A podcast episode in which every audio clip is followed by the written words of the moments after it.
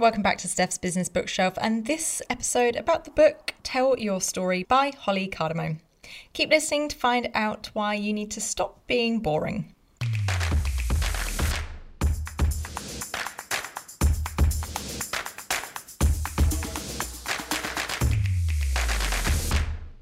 Welcome back. I'm your host, Steph Clark, and each week, as usual, I share with you the three big ideas from the best non fiction books that I've been reading and do the reading so you don't have to. This week it is the book Tell Your Story by Holly Cardamone, my favourite of all the word nerds that are around. I do have the pleasure of knowing Holly. We play in some similar circles. We even got to indirectly work on a project together recently. Sadly, not directly together, that would have been too much fun. And this is the book she wrote. She is an author and communications specialist, but I'll tell you a little bit more about her in a moment. I know a lot of people have to write a lot of content as part of their business strategy as their business content plan and communication plan and this is something that causes great pain to a lot of people I know. Now, some some of that you can outsource and maybe should outsource to people like Holly and other writers who can do that work for you and they will love every minute rather than having it suck the soul out of them like it might do to you. But for anyone who does enjoy writing their own content or need to write their own content, but really wants to to sharpen it up and make it a little bit more polished and a little bit punchier than maybe it has been or maybe it is at the moment, then books like this are very useful. And particularly ones like this, which are built around people doing business writing for their particular business that they are running or that you are part of. It certainly doesn't have to just be if you are running your own business that this is relevant. There's absolutely some top tips in here if you are doing business writing as part of a role that you have inside an organization as well. I reckon it is time, though, to tell you a little bit more about the book and a little bit more about Holly. Let's start with a little bit about Holly. Holly Cardamone is a Melbourne based author, communications specialist, writer, and all round word nerd who works with people to tell their story and grow their business using beautiful communications. Through her consultancy, Blue 51 Communications, Holly provides specialist communications support and mentoring and business writing services. She writes anything and everything, and almost always with a smile on her face and a coffee within grasp. She's a water baby, a voracious reader, an almost fearless box jumper, and is hands down the person you want on your table at a trivia night. And that's taken from her website blue51.com.au. There is a link to that in the show notes. Holly is also a very fun person to follow on social media, particularly on Instagram. She regularly shares some pretty funny positions, ideas, things that she's thinking at the moment through her stories and her posts, which also is a great way of actually showcasing really good business writing that shows off her skills but also shows off a huge amount of personality as well, which Holly does have. All right, let's find out a little bit more about the book and I'll stop crushing on Holly. I'm sorry. People in business often have massive creativity, impeccable services, and unique ideas, but a lot of business writing is bad, excruciatingly so. This book is for people who feel too close to their work for the objectivity to share their message accurately and effectively in writing, who know that their written words aren't working as hard as they should, who love what they do but need to help polish their message, and who find it really difficult to explain on paper both what they do and the benefits they could genuinely bring to their people's lives. The perfect book for people who are in the business of growing their brand, be it personal or professional. This super actionable solutions focused guide provides motivation and practical support by the bucket load. It's a funny, fresh, and clever guide to communications, writing, and branding storytelling. As readable as a novel, it's packed from introduction to conclusion with ideas, suggestions, tips, and strategies to tell your story and grow your business or influence with beautiful communications. There is no one better placed than you to be telling your story. This book will give you a plan and a plan for you to go forth and write like you are the communications director of your brand. Because let's face it, you are. And again, that is taken from Holly's website, blue51.com.au, link to that in the show notes. And in case you're wondering, yes, I did get a copy of this book from Holly. She has not paid me to say nice things about her. I don't take that kind of bribery. So all of the thoughts, ideas, etc., that I share in this episode are completely honest and come from myself and my brain. All right, let's get into the three big ideas from the book Tell Your Story by Holly Cardamone. Big idea number one don't be boring. Early on in the book, Holly looks at some of the issues in business writing. These include common mistakes such as weak structures, introductions that don't make sense, repetition, sentences that are just too long or too short, passive writing, ugh, we've all seen that one and fallen into that trap, jargon content or dense and difficult to read content, gaps in information which kind of lacks substance, and a lack of call to action. The content in this book will help you overcome a lot of those particular common pitfalls that people fall into. And Holly goes into how to craft compelling content which keeps your readers reading and is consistent across your various touchpoints with your audience. So whether it's your website, a report, blog posts, social posts, you're, you're probably falling into some of these traps, as much as none of us want to.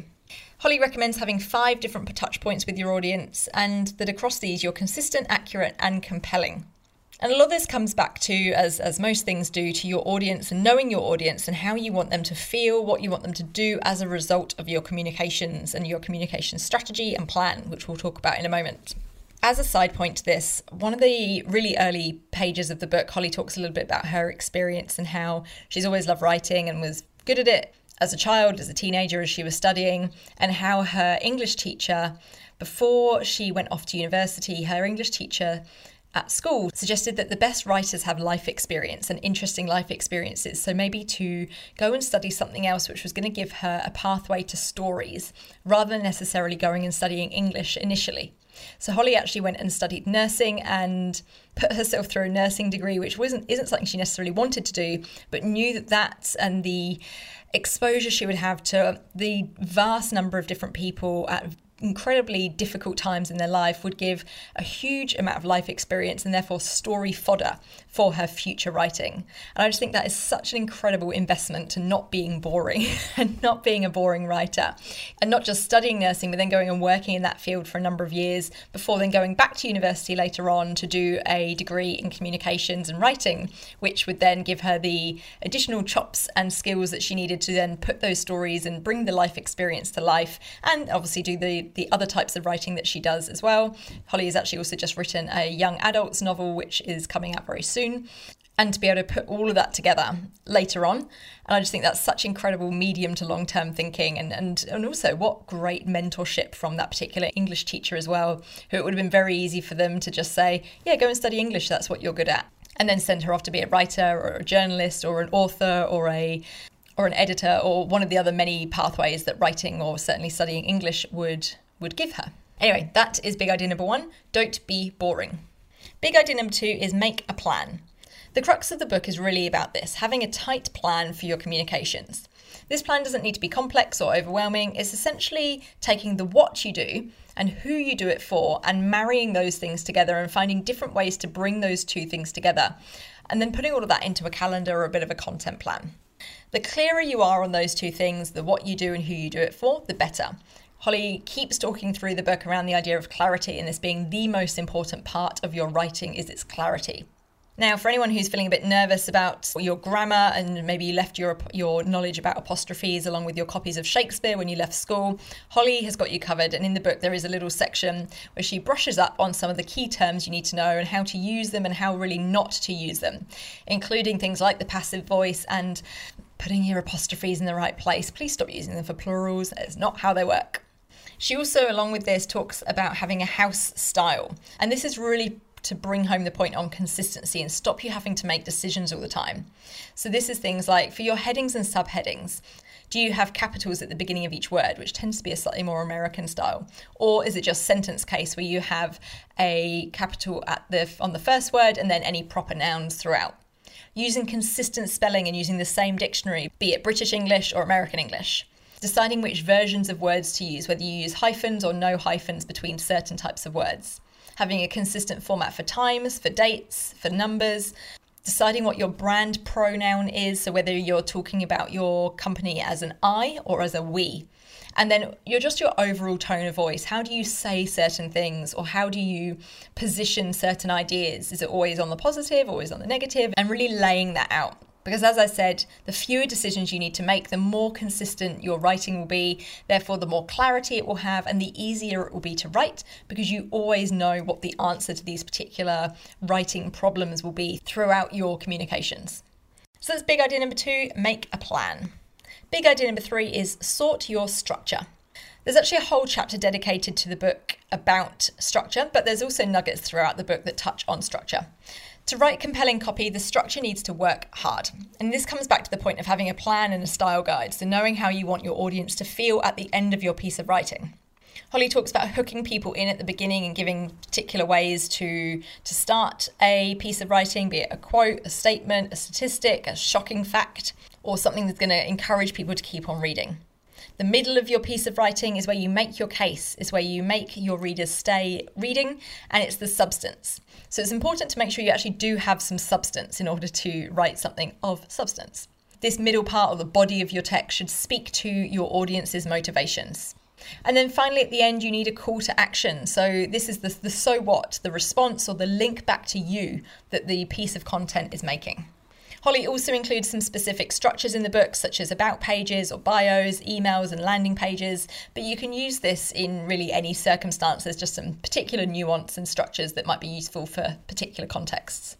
And yes, in the book, she does talk about things like SEO. But the most important point here is that it shouldn't override the voice or the interest of a good piece of writing. We've all been to food blogs, for example, where we're just looking for that damn recipe, but we've got to go through 2,000 words about what the weather was like on that particular day because people have put their, their SEO needs above the reader experience on the most part. So that's big idea number three sort your structure. So there we go. Three big ideas from the book Tell Your Story by Holly Cardamone. Big idea number one, don't be boring. Big idea number two, make a plan. And big idea number three, sort your structure. It's a short and practical read. It's about 190 pages odd. So it's not a book you're going to have to plow through for weeks and weeks at a time. As I said as well, it is really practical. So you can turn to certain sections and put some of the things into practice and keep things tabbed for next time you're updating your about page or next time you're creating a landing page. It's the kind of book you would want to come back to as a bit of a reference guide as well. And maybe that piece about how to use apostrophes as well. We all know, we've all done it, we've all made that mistake. If you've read this book, if you're now going to read this book, I'd love to hear from you. My contact details, as usual, are in the show notes right down the bottom. LinkedIn and Instagram are the best ways of getting in touch. Let me know what you think and maybe just what you're reading at the moment. And if you're interested in finding out what I've been reading and listening to, you can sign up for the bookmark newsletter. Link to that is at the top of the show notes. If you're not already subscribed, where have you been? It's a fortnightly newsletter that I drop into your inbox with a few updates on what I've been reading, listening to, thinking about, and some of the things that I just can't fit into this podcast. There we go. Another episode done, episode 139. And until next time, happy reading.